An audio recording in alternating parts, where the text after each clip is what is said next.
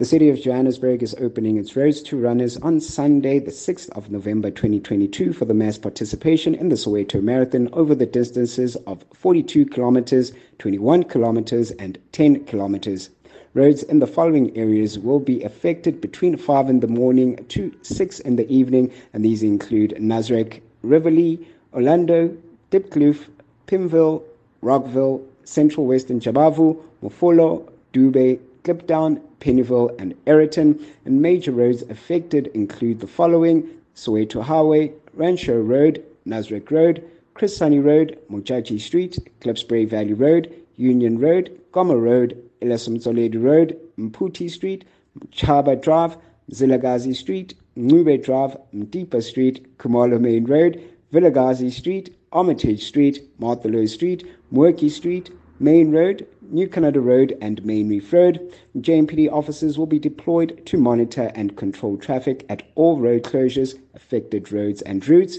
Residents and members of the public are urged to exercise caution and patience for runners during the duration of the race.